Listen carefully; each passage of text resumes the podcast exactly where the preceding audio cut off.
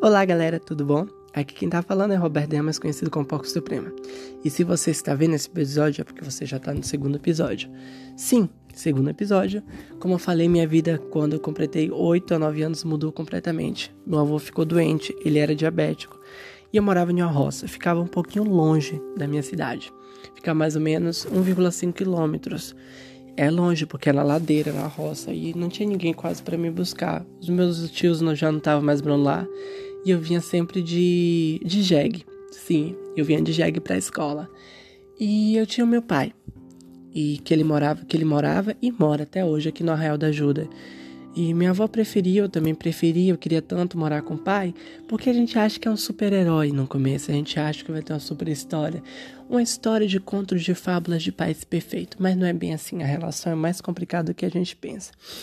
Eu mudei para cá, é, comecei a estudar e minha vida virou de ponta cabeça. Sim, eu era um menino gay, sempre soube, e eu ia para um novo colégio, era uma nova vida, mudanças. E minha primeira exposição eu não fui uma POC Suprema de começo. Não, não foi aí que começou a minha história como POC Suprema. Mas já tinha requisitos de eu querer começar aí. Então, foi bem assim. Eu comecei a estudar e virei uma super mímica. A minha primeira manifestação como POC foi uma super mímica.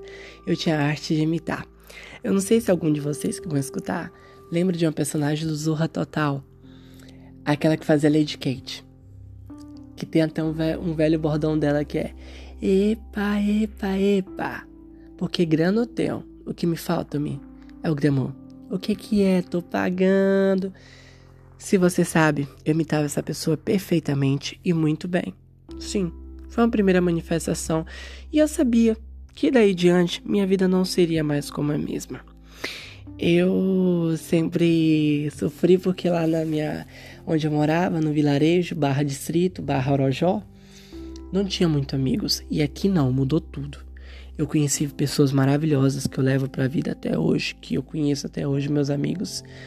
E foi a primeira parte que eu conheci meu vale. Foi a primeira construção, a primeira união. Eu brinquei com muitos, mas nunca fui de ter amigos em casa. Não. Nenhum amigo meu vinha aqui em casa, brincava do tipo, ia pra casa deles, era raro. Meu pai, na época, trabalhava em uma pizzaria, que ele era trabalhava terceirizado para ele mesmo. E o dono dessa pizzaria tinha uma filha, que me, se tornou uma das minhas melhores amigas de infância. Brincávamos, e junto a ela eu conheci várias outras pessoas. Mas nem tudo é conto de fábula, né? Eu vivia essa vida, mas eu não tinha muitos amigos. Eu era um menino ainda um pouquinho quieto, um pouquinho tímido até meus 10, 11 anos, mais ou menos, eu fui essa criança tímida, mas que aprontei muito, tá?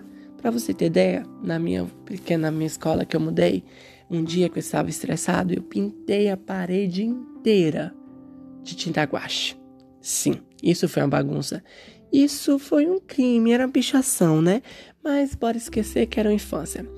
Eu era um menino muito inteligente. Eu era não, eu acho que eu ainda sou e amava dicionários. Eu e as minhas amigas tinham brincadeira. Depois que acabava todo o turno da escola, nós ia para o colégio para poder ver as coisas, para poder andar pelo colégio, para poder ver todo mundo. Era um grupinho de seis pessoas. Sim, mas era um grupo que me deixou muito feliz. Eu tive amigos maravilhosos, encantadores, que me tornaram cada vez melhor. E cada dia melhor fiquei. Mas nem tudo é um sonho. Isso é o ensino fundamental. Até que começou minha paixão. Mas isso fica para o próximo episódio, para a terceira parte da minha história. Eu espero que você tenha gostado. Compartilhe, porque a história pode ser minha, mas também pode ser sua. Ela é nossa. Muito obrigada. Tchau, tchau.